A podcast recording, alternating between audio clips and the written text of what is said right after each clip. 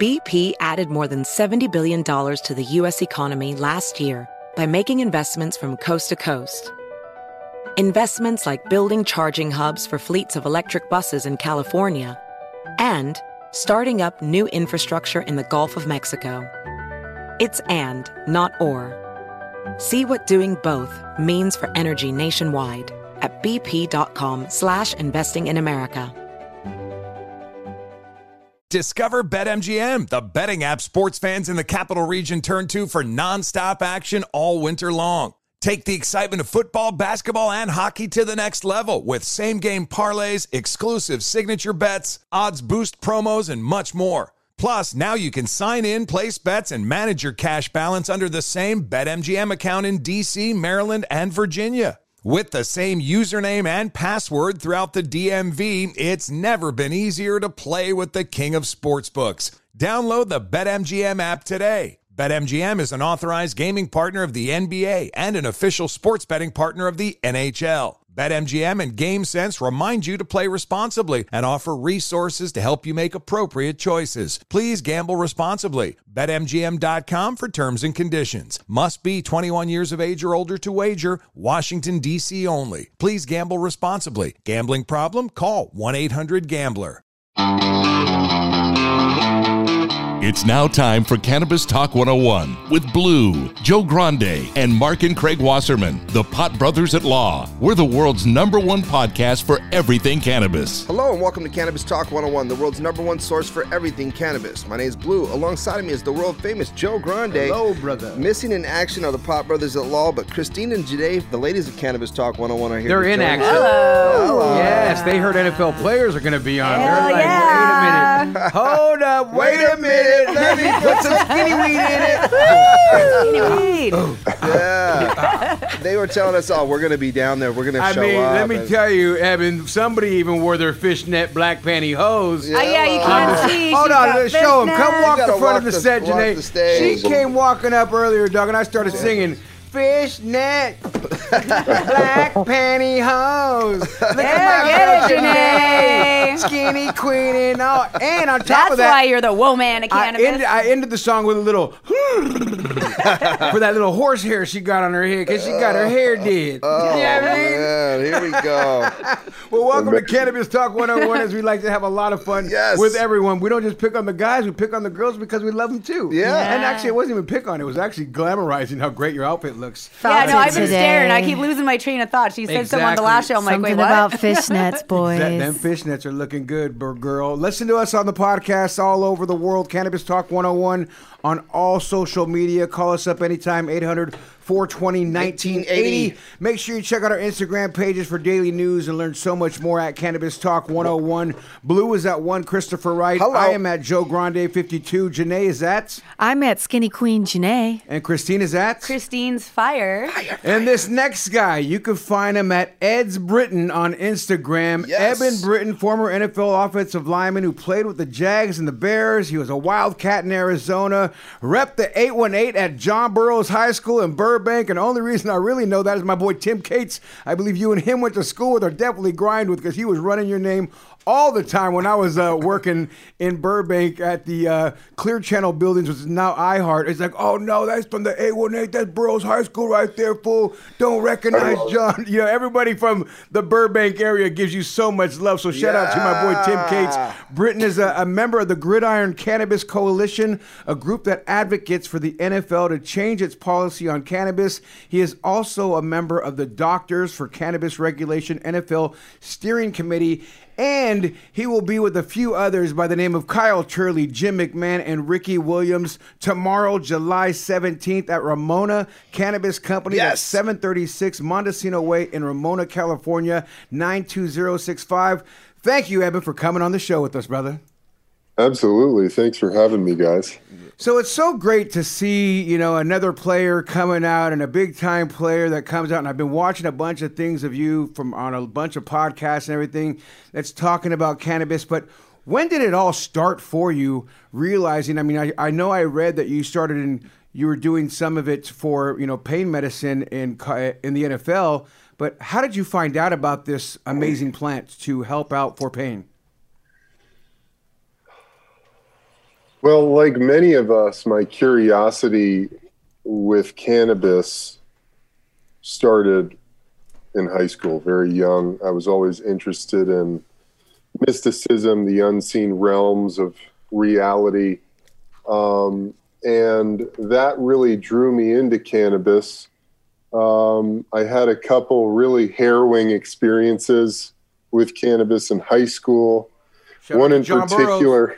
You say harrowing. You have to describe harrowing experiences with cannabis. Um, you know, not understanding the power of the plant, the power of the medicine, and um, and obviously that comes with a lot of experience and and you know engaging with it and doing it and using it and um, it was the end of my junior year of football maybe my senior year my best friend and i went over to one of our teammates house. We got super high at one point. Sort of the veteran the veteran cannabis users had stopped passing the blunt around and then it was just me and my best friend. And all of a sudden i look around and it's like everything's slowing down. The beach boys are playing. It's getting really weird. I'm having this i'm being dropped into the center of myself of holy shit man. You have a scholarship to a d1 university. You're the captain of the football team. You can't be here. We're on And- Olive Street. Get out of here.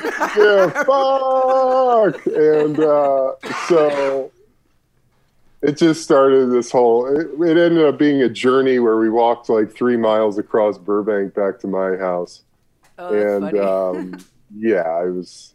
So it was one of those like got really too high experiences.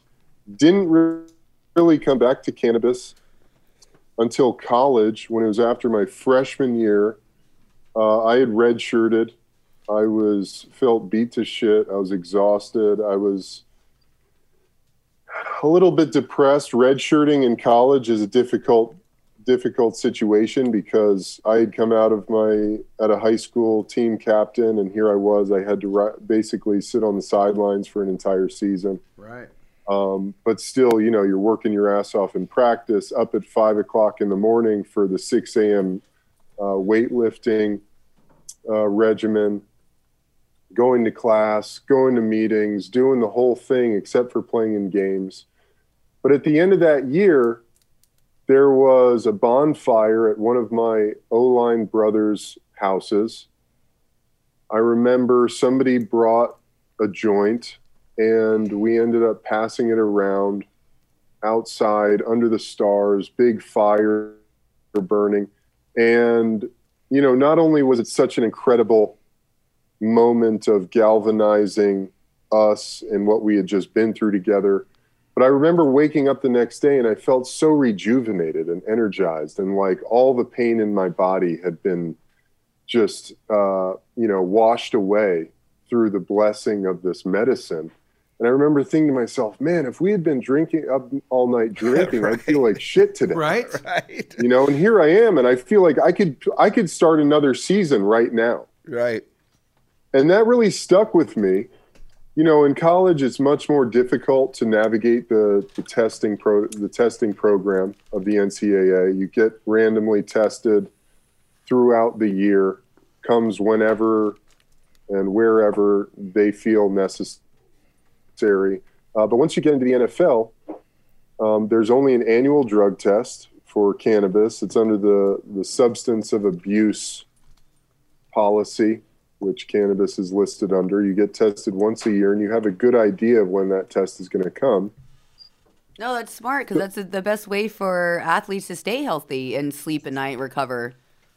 Absolutely. be able to use cannabis. Absolutely. Absolutely. I mean, it's, um, I don't know what the NFL's reasoning for that has been. I guess it's like you can't use steroids, but, you know, use street drugs. I mean, cannabis is like, I don't even, it's not a street drug at all, but like, like use cocaine or whatever you want, heroin as much as you want. I guess that's their, their thinking behind that. I don't really know. Um, that's for another podcast, but, um, I'd like to do it with you though, because I like those things. I have. I used to like those things too, Right, man. I'm all- I used to dabble. Yes, uh, You're making me twitch Um, just talking about it. Joe's sweating. Uh, yeah. Can you just mention real drugs? Um, so you'd have a general idea. You'd report back for to your facility to training um, some you know sometime in April, and that you knew that you would be tested sometime between April and August, like that first week of spring training to about the first week in training camp. Um, so you knew that you had this window where you couldn't use cannabis, and the guys that were privy to that, and obviously guys still get I mean, they had to teach you that, right? Like the OGs, the, the OGs are they, like they, they hey, broke it down for you when you're in the locker room. Like, listen here, kid, come here, Eben. Hey, Exactly. sit down and shut up and listen and grab my pads. You're right? It's like grab my fucking Exactly. pads, carry them to my fucking blah blah blah. That's what you have to do as a rookie, even in the NFL. Exactly, man. It happens. While you're then the holding linemen, my it happens all helmet. day. Like the bigger Yeah, linemen, exactly. the they you come in. I've seen it happen first time. Boom, get my shit and bring it over. You, all right, you know what I mean? You're new. You just get drafted. Here I go. So was it another lineman though that gave you the game on when they're testing, or who taught you that game? Yes, yes. And somehow all the all the smokers like find each other. You know, it's like Of oh course, that guy. it's like yeah, it never fails, right? Even when you're out and about in society, like the Yeah. smokers find each other, right? No matter where you're. at. Hey, what's up? What's up? Hey, you smoke? Yeah, yeah. Okay, Yeah, let's go yeah, play. You yeah. could be in Kansas. You know what I'm saying? exactly. Fucking nowhere, nowhere. Hey, what up? What? Just the simple what up, and you find out who's doing what. Let's back up a little bit, Britton, as we talk about the eight one eight, and there's a story there so great where you get drafted to Arizona and like you said you redshirted. But to show perseverance and to let people know out there that may have a younger if you're younger listening or whatever like never give up because what I was hearing from you, dog, like like you said, showing up to those six a.m. practices, showing up to the late Yeah. practice, the double days, the fucking this, the that, the everything you have to show up for, and you can't go break and start smoking weed for treatment. You could take some pills, but you were redshirting. You weren't getting a lick of light in the game, and that you know hard work, folks, paid off because four years after that, he still played at that team and then made it to the NFL. Like when you tell that story to to people.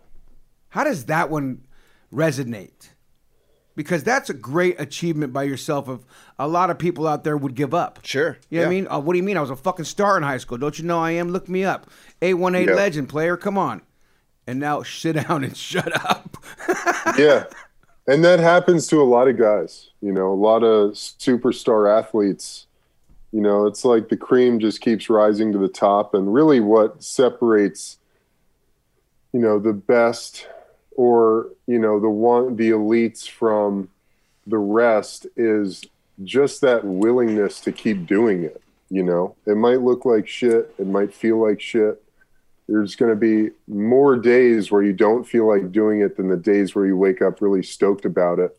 And it's just about continuing to take one step, put one step in front of the other, continuing to lace up your cleats, throw the pads on, do the lifts, do the meetings, keep showing up, keep giving your energy to it. And one day you find yourself, and there I was, you know, ready to be drafted into the NFL. Um, and you know, it's that old saying. I've seen it a thousand times now on Instagram. Like ninety percent of the people who give up were so close to attaining their dream, and the one what separates them from the people who are living their dream is just that they were willing to keep going and take that one more step in the direction of their dream. And that was really it for me, man. I mean, it, from the time look, this dream of playing in the NFL started for me when I was about seven or eight years old. Uh, my childhood was super chaotic. There was a lot of darkness. And uh, I saw on the news the Jets and the Giants in training camp. I was born in New York City, lived in uh, Brooklyn, New York until I was 10 before my mom moved my brother and I to Burbank.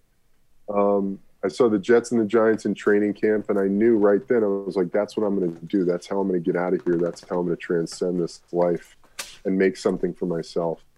Um, and my mom would never let me play football until high school. And once I stepped on that field, I was surrounded by a lot of great people, a lot of very encouraging coaches, guys who, you know, I was gifted with the physical body, but it takes a lot more than that because you know there's a. I, can't tell you how many freak athletes I've been teammates with, come across throughout my career in football that just couldn't put it together for one reason or another. They didn't have the mental they didn't have the work ethic, they didn't have X, Y, or Z. Um, and it takes a little bit of luck too. You know, I was very lucky in not getting injured unt- until basically my NFL career. So speaking of showing us your body, what does your shirt say? Again? It says Again? It wasn't. It wasn't on the actual cloth. show. It was before. Nice. Oh, What does that mean? I, lo- I love it. Who? What, what's the? I mean, I get it Is it myself, but what does it mean cool to you? or? Well, this is from um, a good buddy of mine makes these T-shirts. I've got a few of them. One one of them says "Free Your Mind." The other is the brain with the two hemispheres, and one's the analytical and one's the creative. And they're made out of hemp. That's pretty awesome. So not only it's sort of a it's a double entendre of yes, I am cut from a different cloth. Do they have an Instagram? Ooh, I like that. Where do we get it? Um, right now, I I'm forgetting the name of my dude's brand. I'm not sure he's still making them, but Just go um, to Ed's Britton and uh, DM him. I love the fact that you have your phone number or a phone number there for some positive vibes in Texas. You're Yeah, so like giving to the people and so like a natural, loving, and watching shit spiritual guy. Where does that come from from you? for me, it's it. At this stage, there is no other way. This is my life, and this is my purpose here: is to be a light for people and to help others find their way to their highest greatness. You know, and cannabis has been a profound medicine for me and always bringing me back to center. You know, on top of helping me deal with the injuries, on top of helping me get rid of the opiates, taking opiates out of my life, um, dealing with all the physical pain and the emotional stress of playing in the NFL, you know, cannabis has always been this spiritual guide for me as I found my way through this thing. Um, and I get a lot, you know, I, I mean, I have to say selfishly, I get a lot out of spreading the positive message and helping people as much as I can. Um, Chris, are you all right? I'm pointing at our one of our guys. We're getting a click in the hmm. in the in the sound. I don't know what the click is. I just keep hearing a click, click, and well, so you- someone's clacking around. It's not. Oh, e- either way, it's fine. Yeah. It's not a big deal. I'm having a I'm having a panic attack. You're like, you smoked too okay? much You having weed. a- I smoked too But much it's the worst when you start hearing that and you can't figure out what I'm it like, is. You're fuck. like, what is that? You're looking around. I, I, I've I've been there, it. man. The engineer, Yeah. the engineer's on his cell phone. I'm like, put your fucking headphones on, dude. Like, you don't hear that shit, you know? Like, fix it. I you heard it. I looked and I couldn't find it. it And I was six just listening to him. Yeah, but it's like a and, and you said something, Eben, that thank you, though, really for- for- stuck with me for- for, for caring about, about blues. But We're, we're just watching them die over E- here. Eben, you mentioned the opioids. You know, you mentioned the injuries, the pain that you went through. Walk us through, you know, some of these injuries and what the NFL was offering you, giving you for that. I mean, even in college. But when did these injuries start, and what did you start taking before you realized cannabis was the solution? Um, man, I took it all. Uh, I took everything I could. Joe, I think you're at that party. Yeah, Joe was there, too. yeah, I mean, I'm a, I'm, I a, t- I'm an all guy too. Like whatever, let's do it. yeah. I mean, I was a, I was in the full blown warrior mindset. You know, whatever I had to do to play on Sundays to get out there to do what I love to do, um, whether that meant wreaking complete havoc on my body or not. Um, I I mean the major injuries I suffered along with just all the the bumps and bruises and the nicks and all the just the inevitable aspects of the grind that is playing in the NFL. You know, I dislocated my shoulder twice in one game playing against the Kansas City Ugh. Chiefs. Um, and in that during that time I was playing with a herniated disc and sciatic nerve damage going down my right foot Is that all? down to my right foot. Yeah. And just playing uh, right guard. just pushing through it. yeah, so it was uh, the Chiefs. That was, it was a pretty epic story, which I'll share with you. So it was my second year. I'd come out of my rookie year on top of the world. I mean, I was on the all rookie team. I had had a, a stellar season, really setting myself up for the career that I had always envisioned for myself. Um, during OTAs or at the end of OTAs, we were in uh, weight training.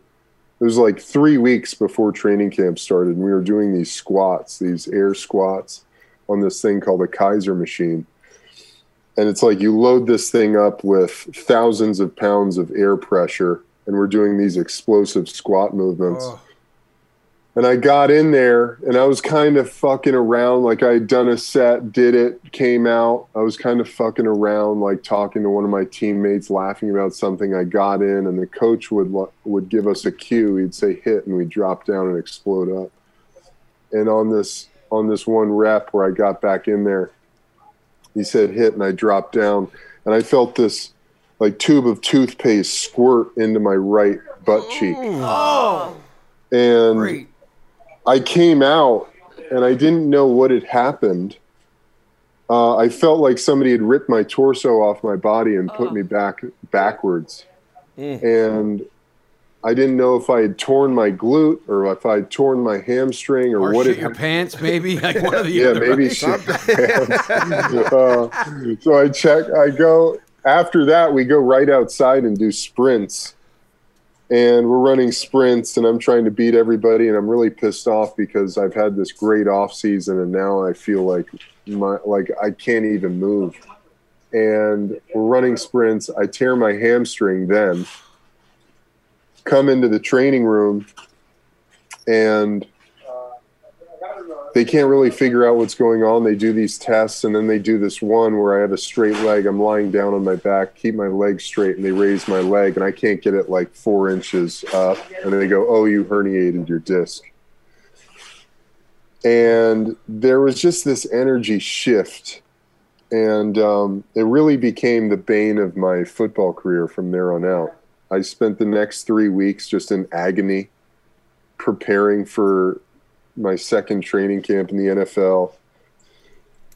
And uh, it started this long process of really the deconstruction of my body. And um, so I managed that. Every morning I would be up at the facility at five o'clock in the morning doing treatment, getting in the hot and the cold tub, getting massages, getting the, the ice and the stem and all these different things, these machines that they have and uh, just doing everything I can to manage it, doing a lot of core work, stretching, all this stuff.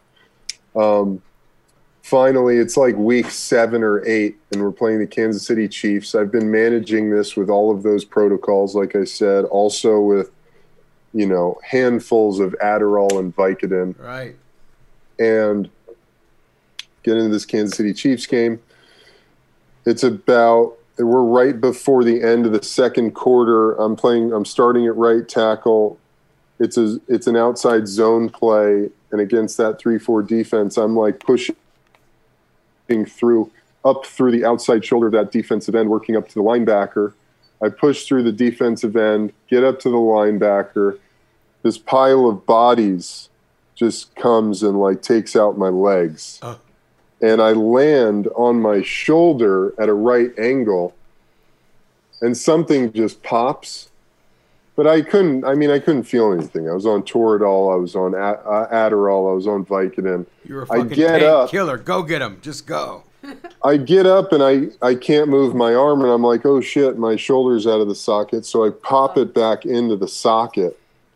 I just like rolled it back in, finished the drive. We score a touchdown. I come onto the sidelines. I'm yelling at our athletic trainer. Say, hey man, I just dislocated my shoulder. I need a shoulder harness because we're about to go out there for a two minute drill. And he's looking at me like, what? I'm like, hurry the fuck up, dude. We're about to be back on the Yeah, field. You yeah. need to go right Bandage now. me up, hook me up, whatever. Yeah, and so he runs. We flip, throw off my shoulder pads, throw this shoulder harness around me, get my shoulder pads back on. It's like a NASCAR tire change. and as soon as I'm done, I'm like running off onto the field for a two minute drill. Two plays into two minute drill, I'm pass pro. I'm pr- pass protecting against Mike Vrabel. I go to punch with my right arm. He swipes it. It comes out of the socket again. Jesus. And I, this time I can't get it in because the harness is Of now holding you're strapped. out. You're strapped. Yeah. So I'm just, I start running off the field, tapping the top of my helmet. My backup comes running in. It takes three team doctors about five minutes to get my shoulder back into the socket. Jesus. and they say, Eb, why don't you? We're going to take you in. We're going to get you some meds. We're going to just let's take a shower and get out of your Call, pads. call it a and- day. Yeah, you're done for break. the day. You know, and that whole time, I'm thinking to myself, I'll be ready for Dallas next week. I'll be, Yeah. you know? Fuck. And uh, after the game, I mean, this Ready was for like, Dallas next week. That's great. yeah, man. Yeah, I mean, that was my mentality. And after the game, for the first time ever in my career, our team doctor said, "Man, I, I can't let you play again. I can't let you play again this year. We're going to put you on injury reserve. We need to have surgery as soon as possible." And I just burst into tears. You know, and yeah. it was because it was the first time ever in my life that I wasn't going to be able to physically play. Um, and you know that started a very deep life experience of what opiates are and what they do to me in particular. Uh, I went down to Alabama. This guy, Dr. Andrews, who's kind of the world renowned orthopedic guy. He's done everybody's shoulders. He did a beautiful job reconstructing my shoulder. It's probably better than my left at this point. No, they Still look equally good. day. Janae and I did a vote. um, I appreciate that. Um, so, but you know, part of that protocol is you get this month prescription of of Vicodin, and I started taking this stuff because that's what the doctor said, and it's like, oh, these are painkillers, and I'm in a lot of pain, and this should this is given me given to me by this doctor, so I'm going to take it because it'll help me deal with. Because it's this. right. Right? This Right. is the right thing to do. Yeah, exactly. And very quickly, you know, I was in a very vulnerable state. My mom went with me down to Alabama. I couldn't oh. get dressed on my own, couldn't fucking do really anything. And uh, I remember so vividly, like right away, I had this experience. I would take these pills. 30 minutes later, my mom would be helping me tie my shoes, and I'd snap at her. You know, I'd just Oh, be so like, you find yourself reacting almost like a roid rage, but a pill rage. Exactly. And I would have this, and it happened every time. I would have this low, I would have this rage just simmering below the surface of every interaction I was having. And I would go, whoa, man, this isn't me, you know? Um, and that would continue for the next, you know, few months. Would your mom call you Uh, on it as well? Did she like, what the fuck yeah, are like you doing? like family members. or I mean, what? at first, Eben, I'm no. mother. Shut your mouth. I brought you into this world. Don't make me take you I don't out. care if you're in the NFL. I'll smack your big ass in a heartbeat. You big I mean, motherfucker. it's it's she. Uh, I mean, my mom used to. Uh, she, my mom's five two, and I was bigger than her when I was about eight years old. Just old. a little. when I was eight, So, uh, literally. you know, it was just such a traumatic experience for everyone involved. You know, the whole football experience, and that. You know, I think it was just so out of character because I'm such a loving zen individual that it was you know people around me i was a i was a king of my domain you know. Every every interaction i had was as eb is this professional athlete we need to do whatever is necessary to keep eb you know at a level where he feels good so that he can go perform because i'm taking care of everybody and um you know but uh eventually those conversations didn't really happen until much later you know a lot of the healing has come since leaving the nfl Sure. you know that the nfl my football career from that point really was a descent into some into some dark times But to get to the Um, bright ones, you got to go through the dark ones, right? I mean, it's part of life Absolutely, and learning. man. And now you can be an advocate that speaks on it and goes, "You guys, I've been down Absolutely. this dark trail. It took me to this roid raging, pill raging, family fucking darkening." I mean, you know, when you snap against your own mother and they're like, "Eb, this isn't how you were raised. It's not how you act. It's Yeah. not who your character is." Was it hard in a another crying breakdown moment when you realize, "Fuck, this isn't who I am. Look at you." oh yeah yeah there's been a lot of tears shed joe Well, you know, it's funny, Eb, as you say that, as, as what you were describing, to be honest with you, reminds me of my drug addiction and my abusive behaviors back in the days, just by the tone that you were using of when your mother said and you're describing that. That was when, when I had my turnaround. You know what I mean? Like, I mm-hmm. got sober at the age of 26 because I, too, was an asshole. I, I just became too much. You know what I mean? I'm just doing too Yeah. many drugs. I'm doing too much. So that's what I heard from you when I was hearing between the lines. That's what I was like, when you found that, it had to be another emotional breakthrough. Absolutely, man. Had to hit the rock bottom. Yeah. I think, you know, we all at some point in our lives hit rock bottom in one way or another. And that's just a, another way to say, you know, the karmic weight of our actions has become too heavy for us to bear anymore. And it's like, this isn't working. The way we're living our life is not working anymore.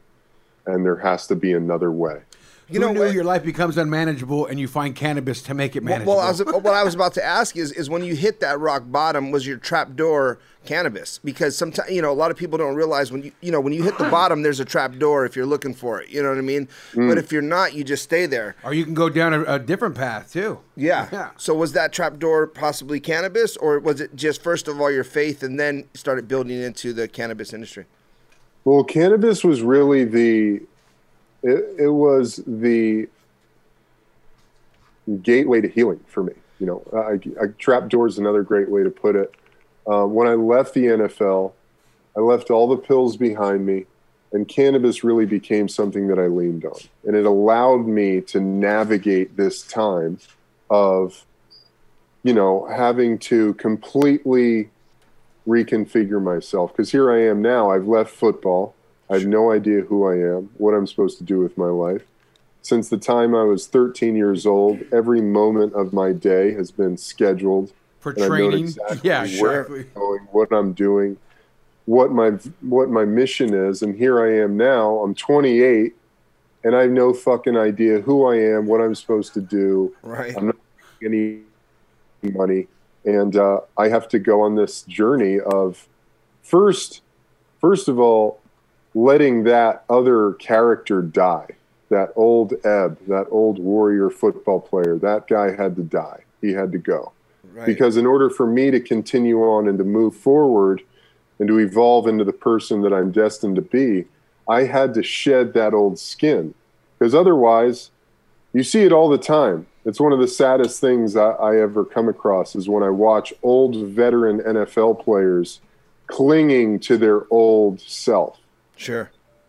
They're You trying to hold on. They're holding on to that that persona of being a a, a violent player because you have to be when you're on the field, and then now you're no longer in that space, so that's what you live, right? Yes, yes, exactly. How did you Um, connect too with Kyle Turley, Jim McMahon, and Ricky Williams? Well, you know, Kyle, it's I've been thinking about this. It's sort of amazing that I feel so grateful to be with these guys, you know. Um, and it's sort of mind blowing. I mean, Kyle was my hero growing up, you know, as far as what it meant to play offensive line. He was an all pro offensive Oh yeah, he was a beast. He was a complete monster. He was always the guy that when I saw him play, I was like, that's what it's all about right there, you know? Um, and so when this new life was beginning to emerge for me after football, Kyle and I actually had the same agent. And I had written this article about for Sports Illustrated about my time in the NFL, dealing with injuries, the pill protocols, which, by the way, I didn't get to mention, but 98% of guys in an NFL locker room are taking one pill or another every single day. Right. Right. Uh, these these are highly potent prescription anti-inflammatory drugs like Celebrex, Cataflam, Indocin, things that just wreak havoc on your digestive system, your liver and kidneys. Um, so anyway, I wrote this article about that, dealing with injuries, how I used cannabis, how cannabis had benefited me throughout my career, and how I feel I came out of my football career in better shape because of my cannabis use. And my agent hit me up and he said, "Hey, man, uh, I want to connect you with Kyle Turley. I think you guys would have a lot to talk about." I was like, "Whoa, bro, Kyle, that's my fucking hero." And uh, he connects us. Get on the phone, Kyle. This is back in 2015. Kyle says to me, "Hey, brother, um, I love what you're doing. I'd love for you to come and share your story with cannabis at this cannabis conference I'm putting on in Phoenix, which was the first event of the Gridiron Cannabis Coalition. Right. It was me, Kyle Turley, Ricky Williams, and Nate Jackson. Um, and, uh, you know, that was the beginning of understanding what this plant was all about. Because I always had this intuitive understanding that this was medicine and it was helping me throughout my football career. But I wasn't really privy to the science and the history behind it. You know, we would have conversations in the locker room all the time about, man, I'd much rather be able to smoke weed than take these fucking pills. You know, there were conversations like that all the time. But at this conference, I go, I share my story, not exactly sure what it means. I'm looking out at this crowd of faces um, of like 500 to 700 people from like cancer survivors, military veterans, traumatic brain injury survivors, all of these different people who cannabis has had a profound effect on their lives. Share my story. And it's starting to sink in how much bigger this is than just me and my experience and how many people this has had a positive impact on. And then Kyle starts to share, and he starts it off with the federal government has a patent on cannabinoids as neuroprotectants and antioxidants, patent 6,630,507. Fucking blew my mind. Right. And He's then he goes a smart on- dude. He's so He's brilliant. And then he goes on to say that every living creature on planet Earth has an endocannabinoid system in which we produce endogenous cannabinoids, mirror replicas of the same chemical compounds found in the cannabis plant. And this fire was lit, man. Like this fire of truth was lit in my heart where I knew that I had to, it, didn't matter what anyone else said. It didn't matter what the fucking news was saying, what the government said, that this thing was deemed illegal. I was like, people need to understand the truth of this medicine. And so I started on this journey of learning everything I could about the history and the science of cannabis. And Kyle really kicked it off for me, man. And then, you know, Ricky Williams, I remember watching the 60 minutes on him when he had left right. uh, football and just being in awe that this, I was like, that's what, a, that's a fucking true warrior right there. Fighting for a cause that's way bigger than him. Yeah, like when he had it all on the line. He's the know, only he- one that lost millions and millions of dollars. Absolutely, you know, and so I I got connected with Ricky at that event first, and it's it's been very surreal, man. And then of course Jim McMahon, I mean, led the Bears to their Super Bowl. Back in I know you did the shuffle when you were growing up in that 818 player. I mean, on. no doubt, dude. You know, but uh, it's just surreal to be to be working with these guys on such a powerful project, and um, you know, I've I've done a lot in the cannabis industry.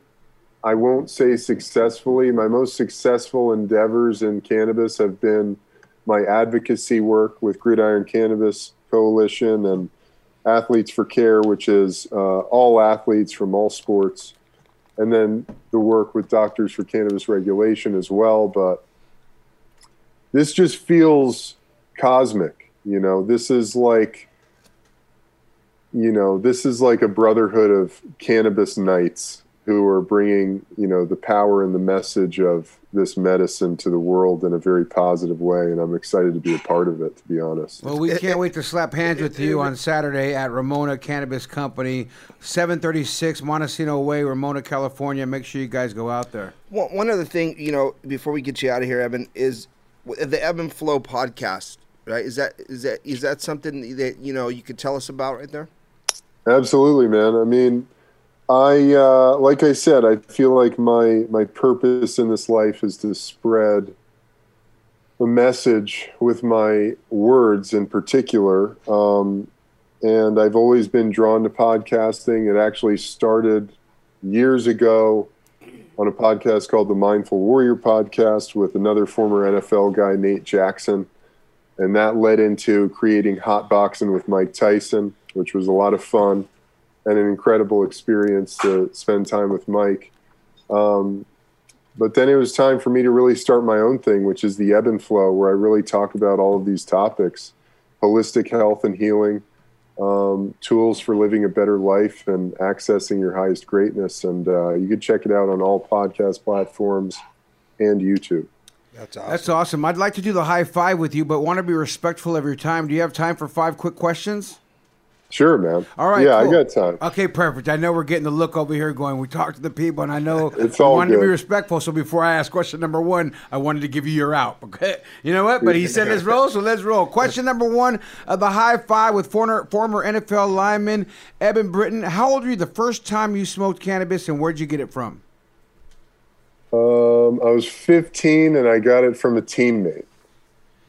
15, and you got it from a teammate in Burbank then. Yes, sir. Nice. Look at that. Burbank, that, at least CA. getting that, L, that getting that Cali weed. So that's That's always it. a good thing. I got to ask you, did you grow up listening to me, Evan, on Power 106? Were you one of those guys? Listen to Oh, Boys? definitely, dude. I I had to ask because I'm wondering. Going, he's from the valley right there. I knew friends that knew you. Oh, I'm like, my God, Does he dude. know who I am? I wonder the player. okay, good. Big good, boy. Good. Good. All right, Question number, number two, what is your favorite way to use cannabis? Smoking it. Ooh, What's your favorite strain? Um, I love Jack Herer. Ah, we love him. OG Jack. Yes. We had his son on several times. Good dude. Yeah. Um, Yeah. for sure. I got to meet his son actually too. So yeah, very cool. Wonderful love the cat, strain. yeah. yeah. Question number three of the high five: craziest place you've ever used or smoked cannabis? Uh, on an airplane. Uh, Oh, what coming- kind? What kind of plane? uh, a, a chartered plane uh, on one of my NFL teams. No way. No. So Yeah. was it a real joint then? It was a vape, but I also ate edibles and basically melted into the sky. That's when I'm high and high as a kite. Yeah. yeah. All right. So, what is your go-to munchies when you're high? You know, guys, I've really Please tell me you go to Raffi's in Glendale, though, at least. it's one of my favorite oh, joints. is that place good? Oh, it's the best, dog. It's one of the best Persian restaurants ever. It's like my hands down go to. Literally, Oh, I did my love that. bachelor party there at Raffi's place. Yeah, Nice. I love that food, man. Um, it's my go-to munchie. You know, I mean, at one point, I don't know. Uh, fuck, I used to give you an answer. Um, pizza. There kind you of go. pizza? That's an What answer. kind, though? What's yeah, on What do you put on it? Cheese? You Uh, put everything I'm on super traditional, man. Pepperoni, olives, mushrooms. it. Nice. Okay. Love that. That's Getting always a good one. Question number five of the high five with former NFL lineman Eben Britton. You can catch him with all of us, including Jim McMahon, Kyle Turley, and Ricky Williams at the Ramona Cannabis Co. 736 Montecito Way in Ramona, California, 92065. Come check out as they reveal the Revenant brand. Revenant. MJ.com is the website for that as well. The This ladies this, of Cannabis Talk of 101 will be there too. Ooh, we're all gonna this be there. Saturday, it's going Yeah. down. So, question number five: If you could smoke with anyone, Dead or alive? who would it be and why? Bob Marley. Every Marley. Why? Marley Marley. wins. Yeah. What, where does that come from? What's the Marley about? The redemption Um, song or just everything? I think you know Bob is just such a revolutionary to me, and um, if there's any icon- iconic cannabis, I mean, he was so much more than that. To me, Bob was such a guru. He was almost an ascended master. Um, but just to spend time with him and and hear his thoughts on the world and culture and consciousness, I think that would be epic. I was literally talking to somebody yesterday, going, "Isn't it crazy to think that what Bob Marley was singing about that long ago is still so relevant today?" His Yeah, exactly, words. man. That'll be hopefully one day everything equal, and and- but not only that, his jaw way, his love. You know what I mean? Love one another, respect one another, respect the plant. His treatment is just uh, phenomenal. He's one of those guys that when we all hear about him, like how is that? The, it just uh, who wouldn't want to? Yeah. No, no, it's it's real. Yeah. I know. He's one of the best. Well, thank you, brother, so much for your time. We look forward to slapping hands with you. Yep. Out there as well and uh, and hanging out. Anything Yeah, else you want to get out weed there and together. promote?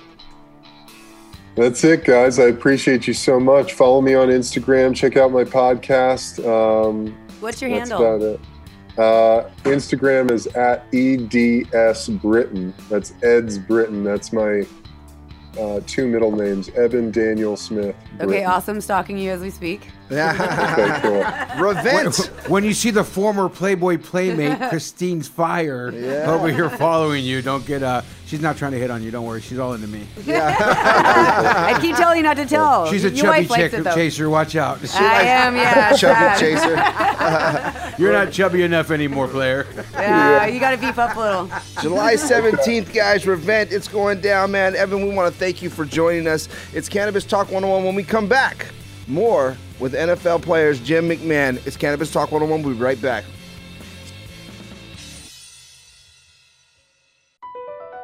Across America, BP supports more than 275,000 jobs to keep energy flowing. Jobs like updating turbines at one of our Indiana wind farms and producing more oil and gas with fewer operational emissions in the Gulf of Mexico. It's and, not or. See what doing both means for energy nationwide at bp.com slash investing in America. AI might be the most important new computer technology ever. It's storming every industry, and literally billions of dollars are being invested. So, buckle up.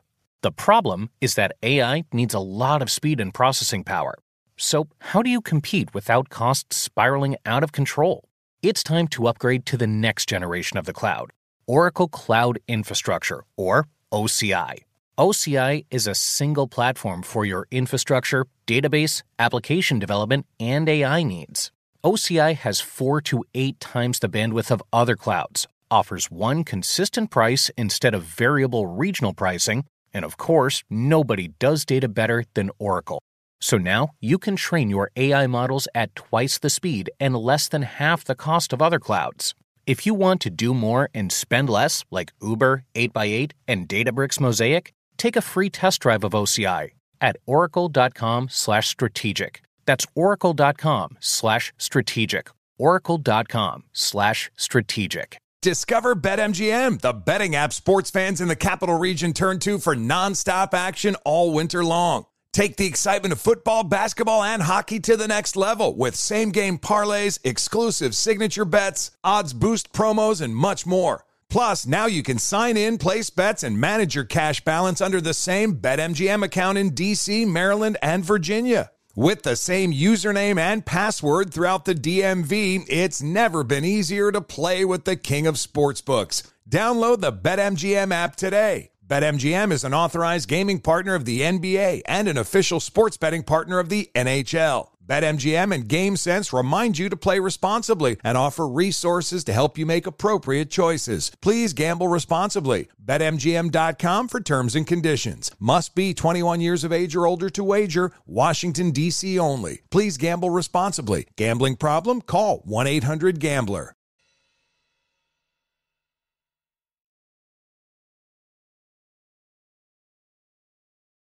Welcome back to Cannabis Talk 101. Joe Grande, let us know who we have joining Well, you us. know, it's like it's an NFL day here. You know what I mean? It Except the only problem is we didn't get fucking recruited in the NFL. You know what I mean? These bozos that we've had on today just happen to be former NFL players and some of the uh, the greatest ones ever, like College Hall of Fame quarterback Jim McMahon right Yes. here, who's a former, of course, quarterback with the Chicago Bears, played ball at BYU in college, and of course the hype still around that '85 Bears where they won the title and the Super Bowl Shuffle. It's like you can't say Jim McMahon's name without thinking of the fucking Super Bowl Shuffle. Whether you love it or hate it, Jim, it's something that we all were like, oh my God, you just, it's embedded in your head. Yeah. Is it still embedded in yours like it's in ours? It won't go away, that's for sure. yeah, right? It's like one of those ex girlfriends that constantly haunt you, like, remember when you did that to me? Speaking of me, Yeah, it, it hey, comes up a lot. I was just up in Tahoe this past weekend, and, and part of my introduction was part of that song. So that was uh, that's probably why I played so bad. Do you remember the wanna rap? hear it again. Do you remember the rap by heart? No, I don't want to. I did it once. I didn't want to do it then. I certainly don't want to do it now. Yeah. So B- BYU, how long ago did you live in Utah? I grew up there. I moved there uh, when I was 16. I think that was 1975. You probably weren't even born then. No, I was like, I did, yeah, you missed me. Well, it's funny as we mentioned 1975 in your early days at uh, BYU and high school. We have a little connection because you went to Andrew Hill your freshman and sophomore year. I went Correct. to James Lick High School all four years. And you know the big it, it was a rival. James Lick and Andrew Hill was the rival in San Jose of our high schools. So ironically, when I heard you were going to be on the show, I was like, "Wait a minute!" I called my brother, and my was like, "Didn't Jim have a, a San Jose tie?" And he was like, "What do you mean, you fucking idiot? He went to Andrew Hill." And I'm like, Yeah. "Are you sure?" He's like, "Oh, that's right, he did." So yeah, that's where I learned all my sports, and uh, you know, San Jose back then was totally different. Nothing but nurseries and orchards, and fields everywhere. oh yeah, it was great. Apricot fields, peach field, everything. San Jose was such a big uh, ind- uh, industry for you know getting fruit, which is crazy. People don't realize that now. yeah, there was no Silicon Valley, none of that stuff back then. That's what I was going to say. It's now Silicon Valley. Great place Valley. to grow up. Was it for you a great place to grow up? Before I think you moved Oh, to yeah. Utah after that, right? And Oh yeah, I mean, I grew up with the brothers and the Mexicans. I had a great time there. It was, uh, you know, I yeah. learned learned to play sports. Got you know, learned to fight. I mean, you got to learn to fight when you you show up to first grade and you got glasses on, and and uh, one of them's darked out because you did something stupid. and it's funny as you said that because in San Jose, Andrew Hill, you know, that whole east side of San Jose was a rough area. It was brothers and Mexicans. It's the same area that I grew up in. Like I said, I went to James Lick, grew up on Astorian White over there by the foothills.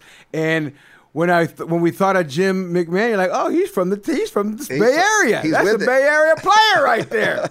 Yeah.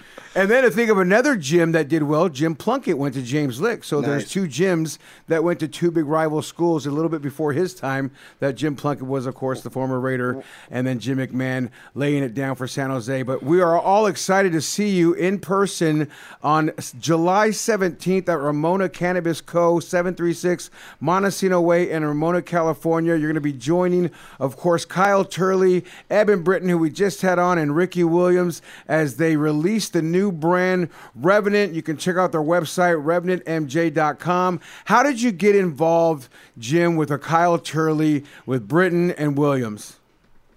Well, I've been trying to get into this business for the last 12 years, and uh, here in Arizona, and it's, it doesn't go, you know, it doesn't go as smoothly here as it does out in California, obviously. Yeah. Uh, but uh, I've been using the product ever since uh, I think it was 1973 when I enjoyed my first joint. I was 14 years old, and uh, I loved it ever since. I didn't know how good it was for me back then. You know, I just enjoyed. You know, I knew it helped me sleep, it helped me eat, and it made me feel good. And since then, I've, I've, I've done a lot of cannabis conventions. I, I speak with a Dr. Uma Dhanabalan that you probably know. Yep. She's out of uh, out of Massachusetts. Uh, she's she's taught me more about the plant that I could ever want to know. I said, Doc, I told her those three things. It made me it made me eat, sleep, and feel better. She says that's what it's supposed to do. You know, we have that you know, endocannabinoid system in our bodies. Uh, you know, why is that there if we're not using this plant? And uh, I said, well, you don't have to you don't have to prove it to me. I mean, I'm, I'm going to continue using it. But uh, getting back to uh, getting to getting in touch with Kyle, uh, he actually got in touch with me about it, and uh, I was very happy to hear hear from him. And you know, I think it's going to be a great great mix of guys. You know, we got Ricky and Eben and Kyle, and we got another guy, Mike Langford, who's a friend of ours, uh, involved with this. Uh, I'm really looking forward to the, the launch on uh, the, on July 17th, and uh, just having a lot of fun with the people. Hopefully, they'll you know get rid of their, their pills and, and get on, get on to something natural that uh, will actually help them. And it's funny as you say, get rid of the pills as you've, you know, left the NFL. You're into the older ages now of life, looking at this, going, folks, try this. Do you find when you talk to your peers who are, you know, former adults that look at this over 50 years old and they're looking at you going, what are you talking about? You know, are, do Yeah. they resist? How do people react to you, McMahon, when you're sitting there talking to them about cannabis and how it's helped you so much as you're not the youngest NFL player that's going to be there, but you're definitely on the older side of, you know, speaking to that older demographic. Right. Well, I've, I've been telling all my friends, you know, especially military guys that I'm involved with, you know, because they shove so much, so many pills down these guys' throats. It's ridiculous. Sure. And uh, a lot of them don't realize that if they live in a state where it's legal, they can actually switch their medications, but they're all so afraid of losing their, their pension or, wh- or whatever they're going to get, you know, after they're done. But they don't know the rule was changed, you know, years ago in their favor. And I keep trying to explain it to them, and they, I don't know if they believe me or not. They just think I, ju- I enjoy it too much, I guess. They're like, you're full of shit. You're trying to take my paper away. Yeah. You know, I, I we, we, we you and I met in in uh, Texas, I believe, for the NFL for this during the Super Bowl. Um, you know, and and I remember just seeing you come out to it was I think Rory's event or something like that. I forgot the name of it. I, I, I don't remember the name of it, but you know, you came out and I was so shocked because you know. You, at that time, you know, I, I knew about Kyle, and, and then I seen Jim, and, and for me, you're you're you're a legend, and I I'm you know blessed to have you on our show, and and I'm like, wow, Jim McMahon's coming out and, and speaking on cannabis. He's coming out the green closet. Yeah, and and you know What for- the hell's was- going on around here? dude? I, I've got the chills right now talking about Jim. It's like, dude, you you I don't know if you understand the impact that you make on on others, and I and I'm just so happy to have you part of the the, the green cult or, or The cannabis community. the cannabis community. Yeah, it's like you know, thank you for for being that that that individual, uh, a professional athlete first of all, and and putting you know your your yourself on the line to to entertain and and play a sport that you probably dearly love, but now to advocate for cannabis and to stand out there and teach one and, and get this message across it's such an honor to have you man and and i just you know when when was that moment in your life that you just were like hey you know i, I have coming to, out the I- I, closet have to come out fuck it. publicly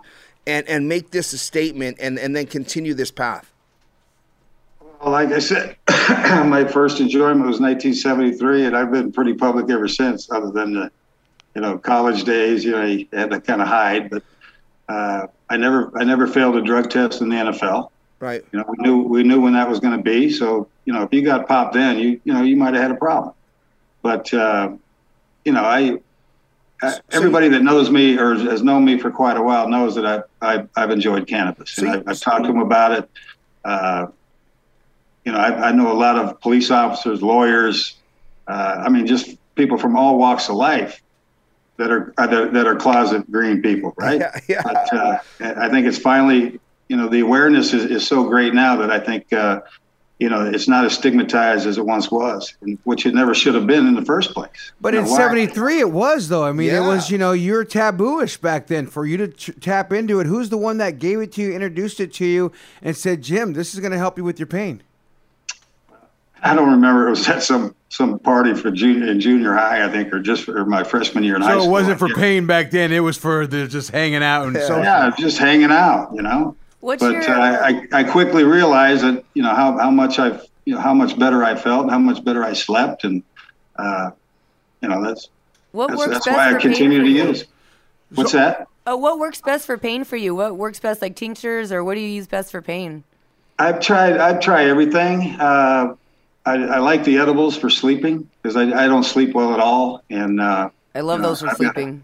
Oh, but I, you know, I got to take quite a bit to get, to get to sleep, but then I'm back up in like two or three hours. So, uh, but I, I've tried it all: the tinctures, the the uh, topicals, the you know, it's just a it's just a magnificent plant. It's a medicinal herb. It's never been a drug. So, so through the NFL, while while you were playing, you were pretty much openly smoking, and just no one said nothing, or it was just something that was pushed under the rug because you were such an athlete. I mean, how did that work out?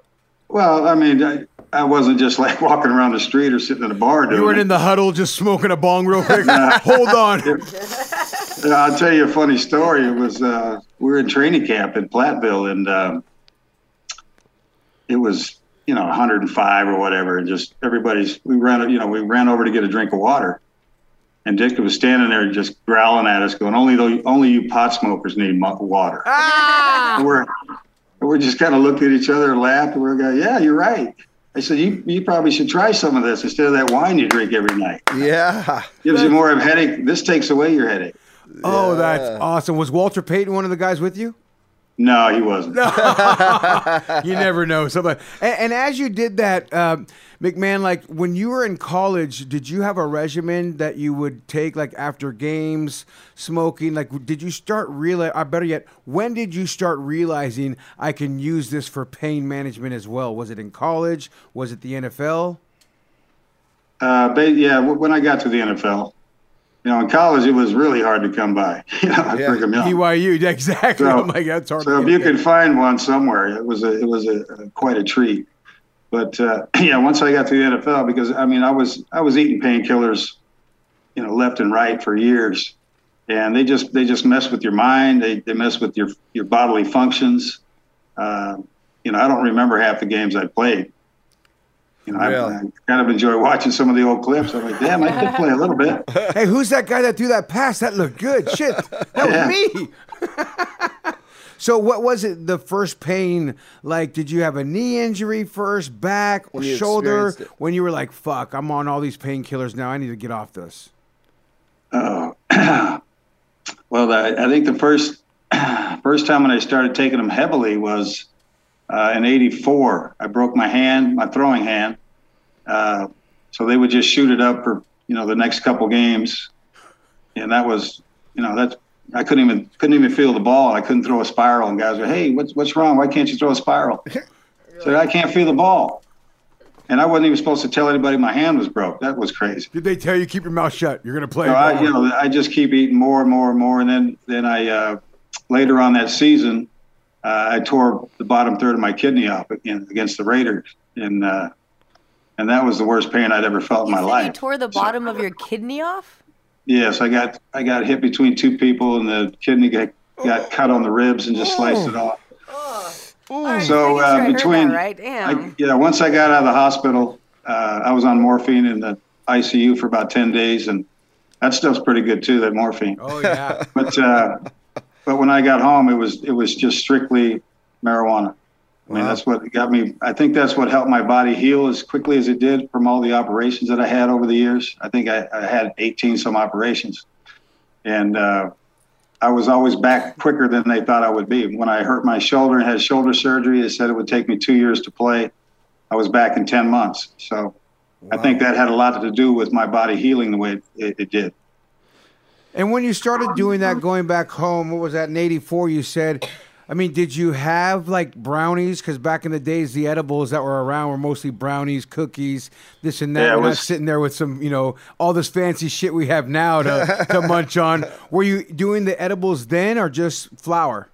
Every once in a while, somebody'd have a brownie or a cookie, you know, a piece of chocolate, but it was it was mostly flour. Sure. I still enjoy the I still enjoy the flour as well. I mean, I, I love the smell of it, the taste of it. Uh, I'd love to make a, a you know a cologne out of it, you know, eau, Yeah. eau de herb, and just Yeah. just just have the different the different smells that the, of the of the flour. It's And funny you just say that. terpenes can do that for you. Well, I, I love the smell of it too. I was just telling somebody when we were at Planet 13 and True uh, uh, Terpene Terpenes. Warehouse were there, Oh, that's and I'm right. like, Sorry, wrong- you guys wrong need, shout out. yeah, Terpene Warehouse was there. They're one of our sponsors, and I was like, you guys need to put the smell on the little urinals in the pisser because when I piss, I'd love to smell some really from fire. How great would that be, Jim? just put it anywhere anywhere in the pisser. Yeah. you walk into some of those. Whoa. That's what I mean. Just put them in all the pissers, right? Like, come on, you walk into the bathroom and it smells like just a big greenhouse. That would be awesome. Wouldn't it? Yeah. Yeah. You know, I'll, I'll tell you what. What is Especially those airport bathrooms. Oh, oh, the man. worst. Some people just fucking blow them up. I just traveled last week. It was bad. I walked in. I told my son, "Get out of here. We're going to another one." Oh, literally. Run, save yourself, son. my son walked in. He goes, "Dad, what is that?" I go, "That's a bomb of shit. Let's Yeah, go." let's go. it's called the Oklahoma fucking airport. Oh, so Jim, listen, I mean, what what what do you think about athletes now and and what they're going through as far as the the regulations that they have to deal with? I mean, obviously it's it's getting lighter. It's it's it's starting to turn you know in the right direction, I guess, but it's not quite there yet. So what what is your your thought for them? You know, and where do you think it's going? I guess I would say. You know, do you see the NFL uh, descheduling it off of their list of of drugs that they test for completely, um, or is it something that uh, is going to be there forever? No, I think it, they're headed to the the point where it's it's they should take it off the books, even the federal government. Sure. Uh, you know, I think it's ridiculous. You know, but the NFL's tied into big pharma, like everything else in this country. It seems like so, and they probably get a hell of a lot of free pills out of them. So. Yeah. yeah, that's that's why they're still handing those out pretty freely. From is that I what your gut feels though? Like their NFL is getting maybe a little kickback, or they're just in cahoots with it? Because you know, a, a lot of my friends that have played in the NFL too, everyone has been just getting a handful of fucking pills. Here's another prescription, another prescription. Boom, boom, boom. Well, I don't know. I don't know what their deal is, but you know, uh, cannabis is is a uh, it's one of their enemies. So, you know, once everybody starts realizing, you know, the stigma was was lied. You know, we were lied to for over hundred years about it. And uh, once you know, it's it's really the older older generation that is still kind of a little bit funny about it. But but again, then again, a lot of the older people are starting to use it. And they're starting to realize when they rub something on their arm and it's like doesn't smell like Ben Gay and makes them feel amazing. Now they can lift up their shoulder, going, "What was that?" Like yeah, I gave my dad a I gave my dad a roll on, and uh, it had it had a little bit of THC, not nothing where he's going to get of course you know buzz. He had his knee replaced, and he says, "No, no, I'm not going to use that. I, I don't want to be stoned." I said, "You're not going to get stoned. right? Just rub it on your knee. Call me in a week or two. Sit, tell me how it feels." And within a week, he calls me back, all excited, saying, "Hey, you got any more of that weed stuff? My knee feels great." and I said, "I told you, it's not. It's not a drug. You know, it's a it's a healing. It's healing, medicine, uh, man. plant. Folks need to know it's Exactly. medicine. As we say, it's it's, a medicine. natural And a, My mom has a really bad back, and I, I've I've got her taking some uh, some actually some THC gummies. So, and Does she- Is Does she she- taking them for feels it. fun yet? Does she like it? Well, no, my my dad gave her a little bit too many one night. I said, just give her one, see how she does. And I think she ended up with three, and she ended up on the floor. But uh, she's okay, and uh, but she feels a lot better when she takes those. she started dancing to your old Super Bowl shuffle, going, "Fuck it, one more time." She's not she's not dancing much anymore. She's barely getting around. They're they're both 85. well, but, uh, God bless that they're still around, man, and I hope They're feeling a hell of a lot better now that they're they're using some of this stuff. And, and as we say, feeling better and looking at it as medicine, uh, Jim McMahon, do you think one day the training staffs in these NFL locker rooms are going to be going, try this? Let me let them hand you an eighth or have hand you some gummies. That'd be that'd be awesome. I might come back and play. Yeah. I'm actually I'm actually uh, just joined a company. It's called the CBD K tape. Everybody uses this K tape all the time, Wow. and uh, th- this is actually CBD infused, and it's That's it actually smart.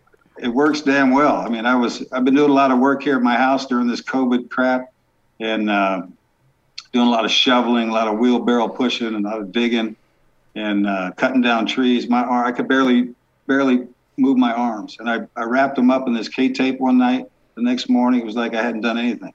I'm like, I called the guy from the company. I said, how, how do I get in?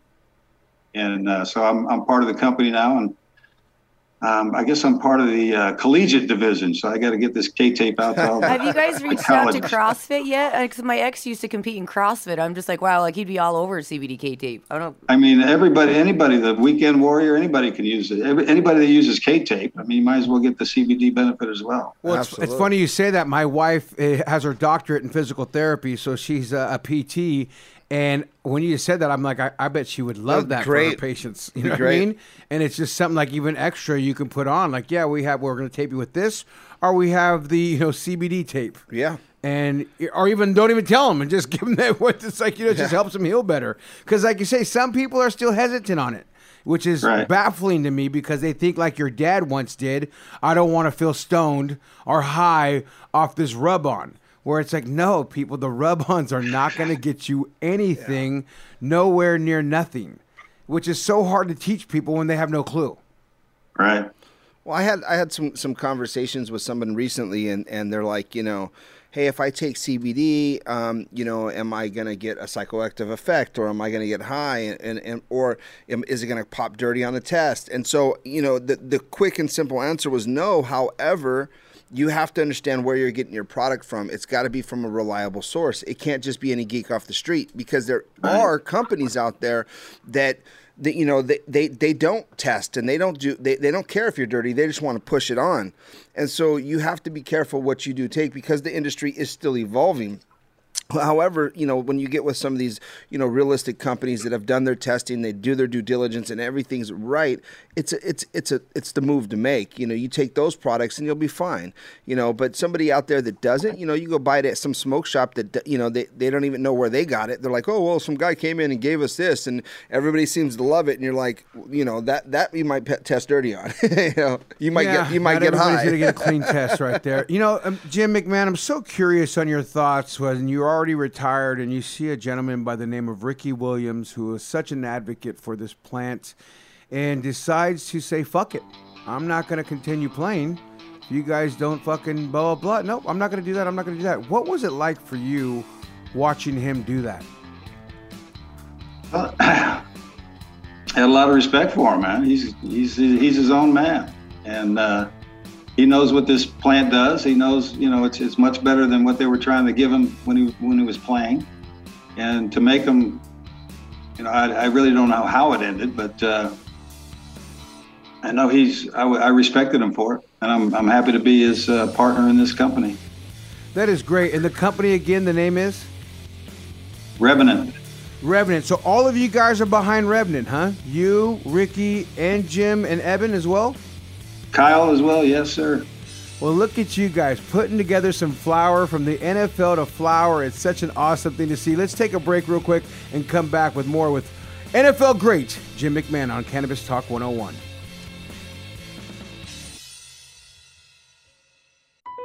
BP added more than $70 billion to the U.S. economy last year by making investments from coast to coast. Investments like acquiring America's largest biogas producer, Archaea Energy, and starting up new infrastructure in the Gulf of Mexico. It's and, not or. See what doing both means for energy nationwide at bp.com slash investing in America.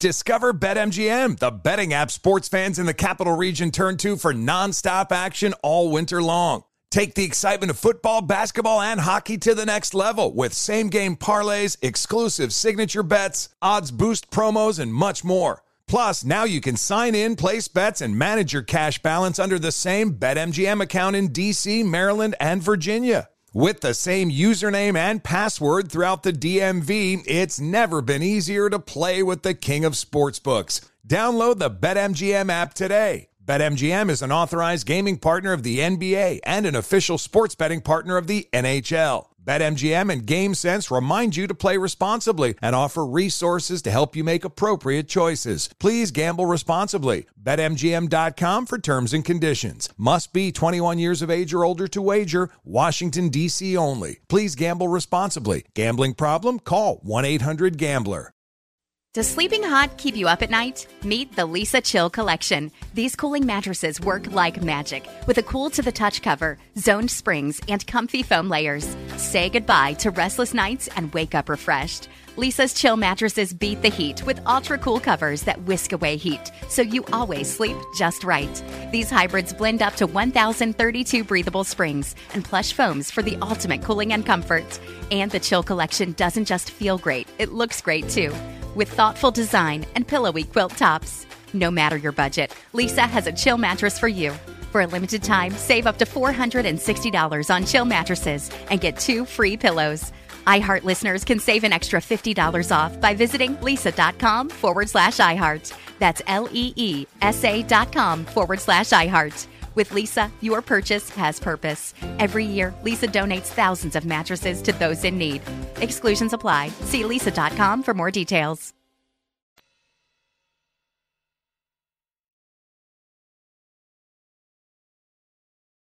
Take a hit, get lit, sit back and enjoy Cannabis Talk 101 right here with NFL superstar Jim McMahon. So great to see Jim, and you know to think about this company Revenant that you're doing. How involved are you with the gym? Like, what is your passion with it? Are you sitting there talking to the growers? What is your role? Well, my role is to show up Saturday and get this thing going. Yeah. Get this Uh, party I, started. I think Kyle Kyle is I think has done a hell of a lot of footwork. Um, him and Eben, I believe, have, have been doing a lot of the stuff.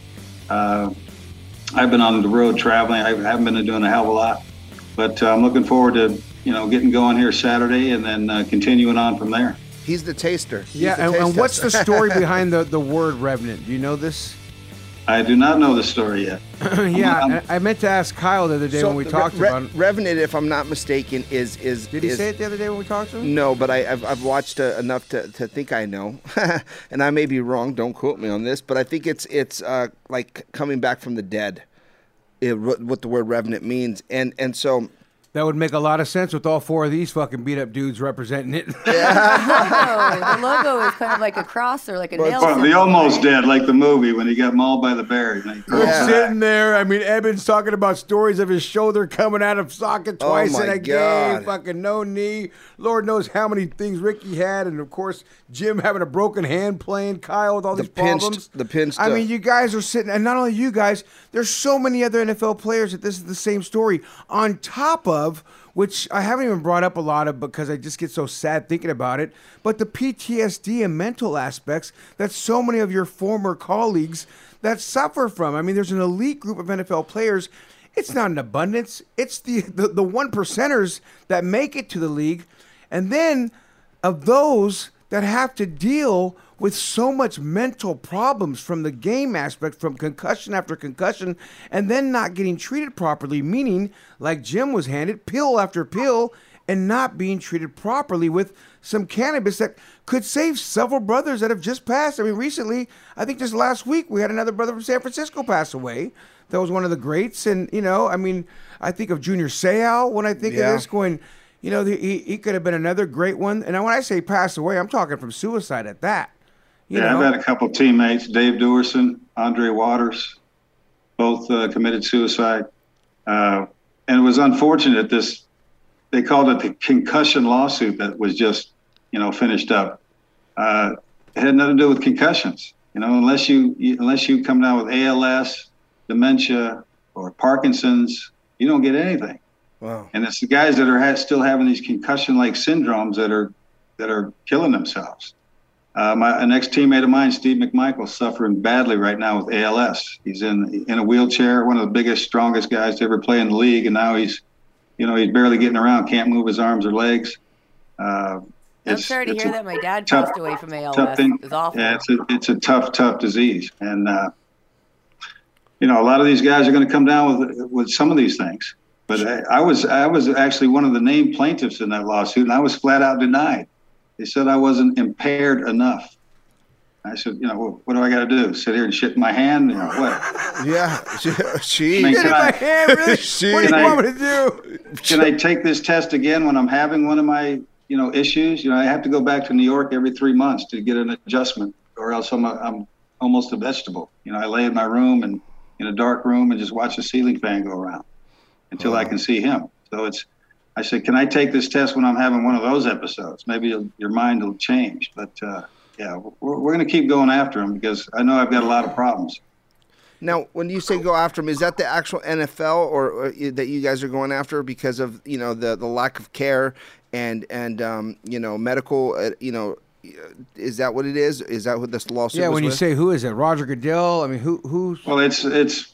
I, I believe it's against the teams in the NFL. I, you know, Yeah, yeah. No, I you know I, I think there's there should be you know some kind of a fund you know set aside for for almost all NFL players. No, I of mean- course there should be because these guys have went out there well, and they they're call it a pension. Yeah, Yeah. They, yeah. Well, and they But cut they- the pension. But And not then they tax, yeah, they tax that too. So, yeah, but you know. everybody gets a pension. I mean, like some kind of a medical Not all- a medical pension well, would the- be. and not only that, the ones that have had the problems, they can't seem to get treated fairly. It's almost like these NFL players get Turn treated, the other cheek. Uh, not only turn the cheek, but I, I and I hate to use this comparison, but I feel like they get treated like military veterans.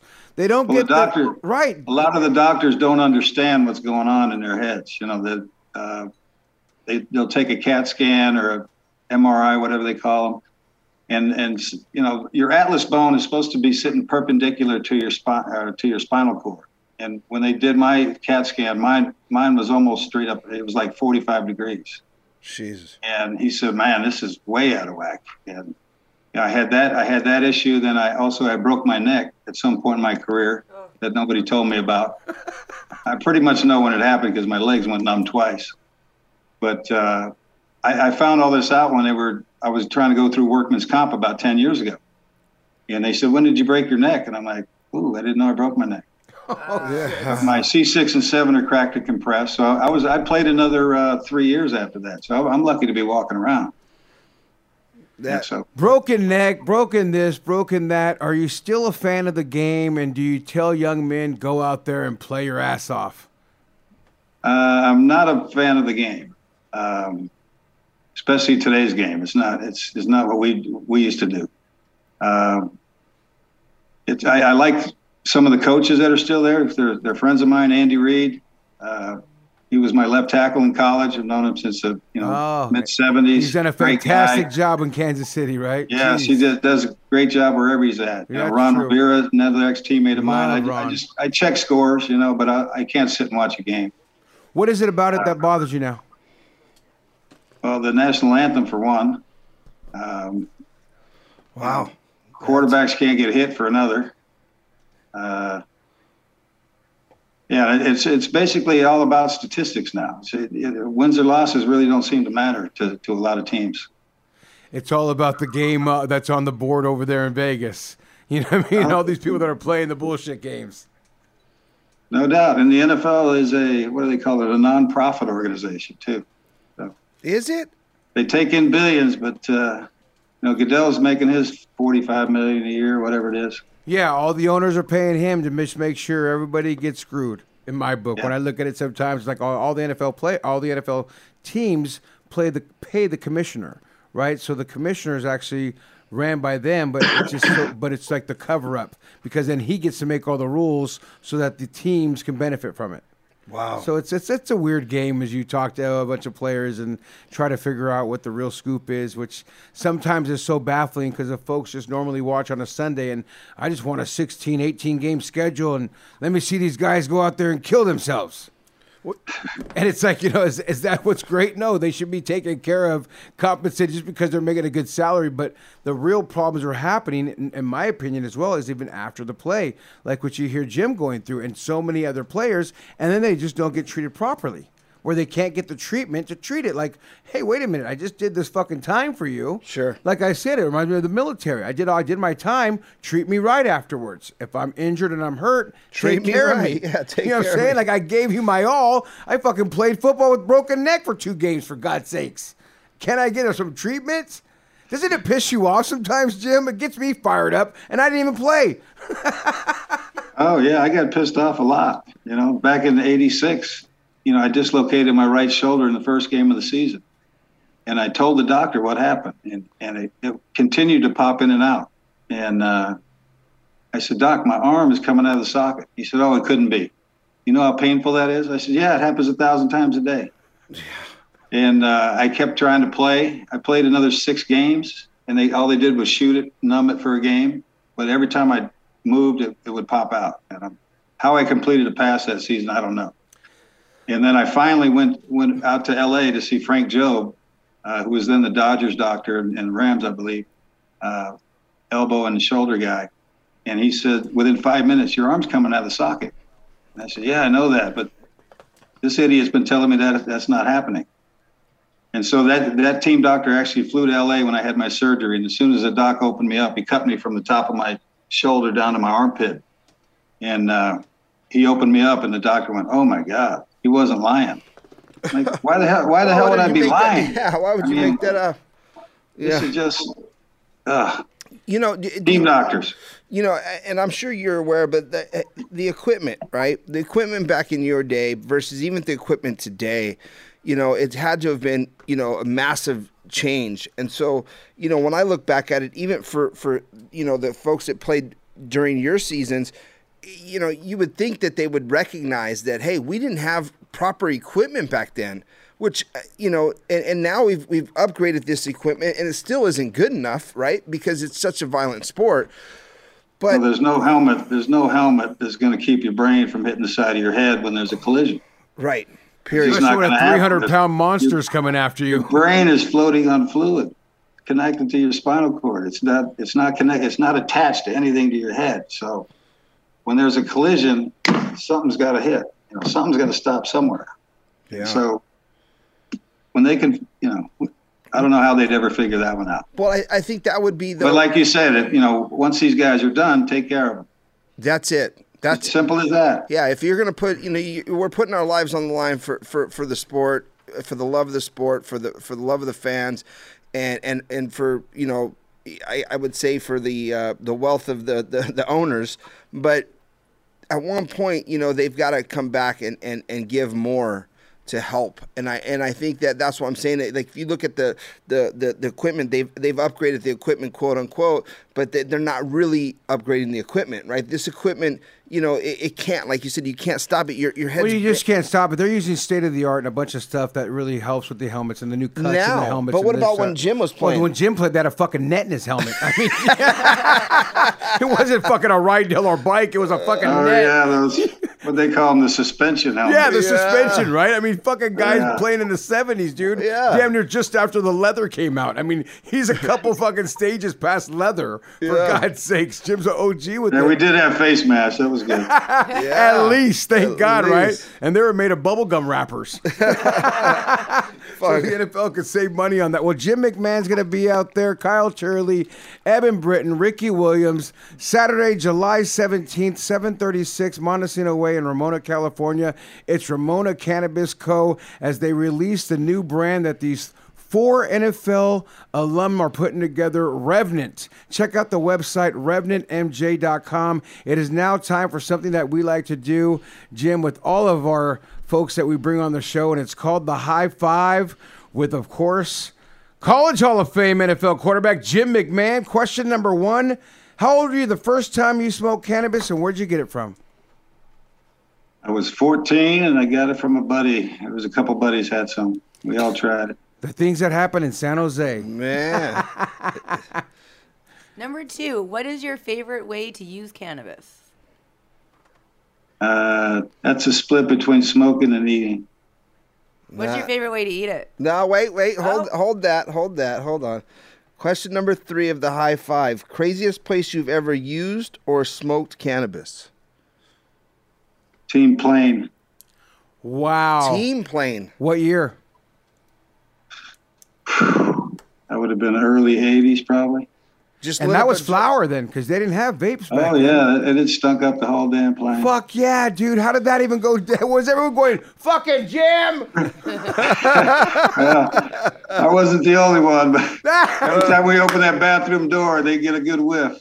No. Oh, did anybody bust your ball? Did the coach say anything? Oh yeah, because back then the players he, he would let the players sit up at first class, and all the coaches would be in the back. Okay. Then, then after that, he had a coach in every, at least three coaches in front, and then had them spread out over all over the plane. Oh, so you smoked it up front in the first class uh, bathroom Yeah. up there.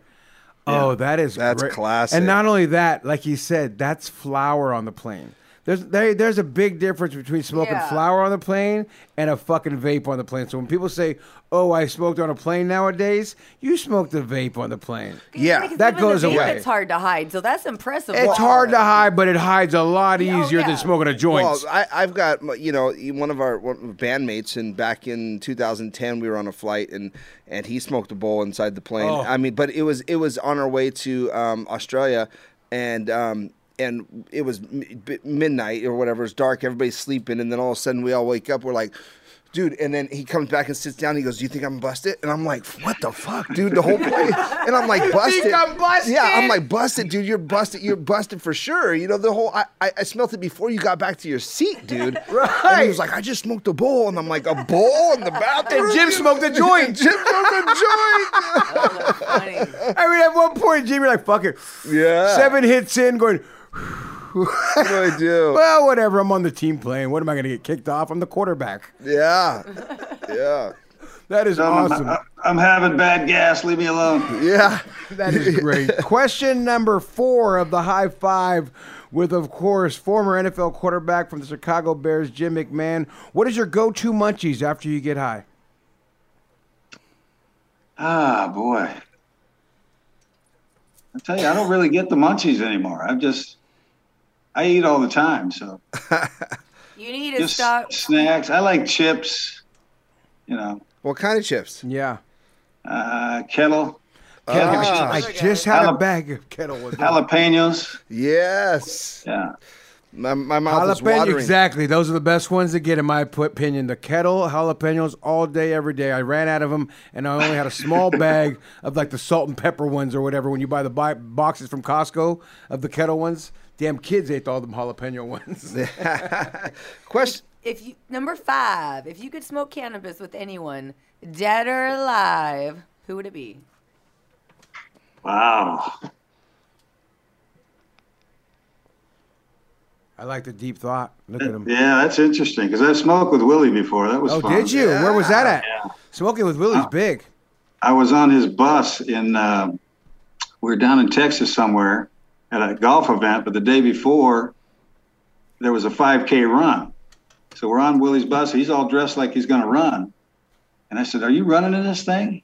He goes, Oh, hell no. He goes, I, At the start, I, I go out there for a picture. When everybody comes in, I, I get a picture. Because I'm gonna- I'm going to sit here and smoke for three hours. I said, All right. We, we sat there for three hours and bullshitted. No way. That's, fucking cool. Did you hear he just quit smoking? Well, Oh, I didn't hear that. yeah, he, just quit smoking flour. flour. But, yeah, just Yeah, flour. I mean, he- he's still using cannabis, but he just quit smoking flour. He's smoking vapes and uh, uh, and uh, and eating and eating edibles. edibles, yeah. but he- he's still and oils. consuming. He still consumes, but he just quit smoking flour, Flour. from something that we just heard. And I'm still thinking about that answer. I'm just. Yeah, dead or Well, alive. smoking with. Willie's big. That's you know that's one of the best. But yeah, but dead or alive, you still have Maybe Bob Marley. Bob. you know what's funny is Eben Britton said Bob Marley as well. Yeah. A lot of and, and what and a lot of the favorites are Bob Marley, and I think it's just because the relationship Yeah, of, of of the plant, and I it mean, just makes. Kyle said Jesus, Kyle said Jesus. which was a good one too. I was like, Jesus is great. Like he, he goes, I want to know I why was, he made I was plant." thinking that, but people go, me and Jesus? I don't know. Hey, you never. Hey, to have a good conversation with him, you never know. No, you know I he's mean? he's looked out for me this far. I'm going to keep going. You know what I mean? Maybe I would smoke with him. Oh, I, I definitely would. Yeah, let's go. But Bob's a good one as well. It's just funny to think how, you how many people you were thinking like Bob, Jesus, uh, the Pope. Uh, who is it? My neighbor. my neighbor, my hot neighbor across the street. my, my buddy's wife in eighth grade. well, Jim, is there anything else that you want to promote besides, of course, Revnitz and the new brand that you're doing? Anything else you got going on that you want to plug? Other than that, CBD K tape. yeah. I think I think everything else is. Uh, Do you have a I'm trying. website I'm, or I'm trying to narrow everything down so I don't have to do so much. I, I you know I haven't had a job in years, but I, I don't have any time off. So, Right. Yeah. You never have a job, but you never. You, but you're never. Yeah, uh, you I'm never. gonna do. I'll be doing another interview here in about ten minutes. so. yeah. Well, there you go, and make sure you make some time to go golfing. Yeah, I don't really want to play after this past weekend. I sucked so bad; it was terrible. Yeah, that was. it was fu- my my worst year in the 32 I've been up there. Well, it's fun to watch you always on NBC up there in Lake Tahoe, right? That was Lake Tahoe, wasn't it again? Yes. Well, Sun yes. Sunday, if you're if you're still in uh, Ramona area, let's let's let's get Joe out there and, and you know. I like to swing the sticks a little bit. You know, what I mean, my handicap's coming down. I'm trying to get to the low one digits, but you know, slowly but surely, it's coming down. tough tough to make money when you're you're always giving strokes. it really it is. I just literally got my son in some golf lessons, and I just took him this past week a couple times. And we're just trying to get his shoulder to come down, and he's six, so he's just trying to learn and trying to stay bent, butt out, chest down, turn the. Oh, it's just so fun. I'm like at six. If my pops would have taught me how to play at six, who knows how good I could be now. I'm like I didn't learn till I was in my fucking late twenties. Yeah, nobody played golf back then. Exactly. Well, thanks again. Well, you want to come meet him, come shake his hand, come buy some of his weed. 736 Montecito Way, Ramona, California. 92065 is the location. Ramona Cannabis Co. Come meet Kyle Turley, Jim McMahon, Eben Britton, and Ricky Williams. And of course, Cannabis Talk 101 will all be out there hanging out. Thank you so much, Jim Yes. McMahon, to ha- having you on. It's been an honor. And, uh, you know, when I got an email from you, it borderline brought up tears for me, and I almost cried in the office. Literally. Literally, because my father was a huge Bears fan. My house was very dysfunctional football family. My dad was a Bears fan. My brother was a Niner fan. My other brother's a Bronco fan, and I was a Cowboy fan. But my dad was a huge fucking Bears fan. And if he was alive, if I could have said, Dad, you're never going to guess who emailed me, let alone we have on the show. So it's a great honor, brother. Love to you. Love to your parents. Many more years for them. And uh, we look forward to seeing you on Saturday. I appreciate it, guys. I look forward to it as well. Take care. So much. Thank you so much. Well, there it is. Well, there it is, guys. It's Cannabis Talk 101, and remember this: if no one else loves you, we do. Thank you for listening to Cannabis Talk 101 on the iHeartRadio app, Apple Podcasts, or wherever you get your podcasts.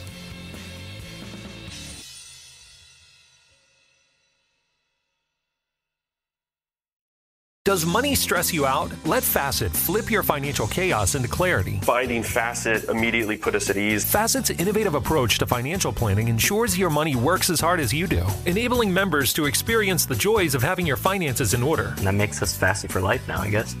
Visit Facet.com, F A C E T.com to learn more. This ad is sponsored by Facet. Facet Wealth is an SEC registered investment advisor. This is not an offer to buy or sell securities, nor is it investment, legal, or tax advice. These testimonials are from current Facet members who are not compensated. All opinions are their own and not a guarantee of a similar outcome.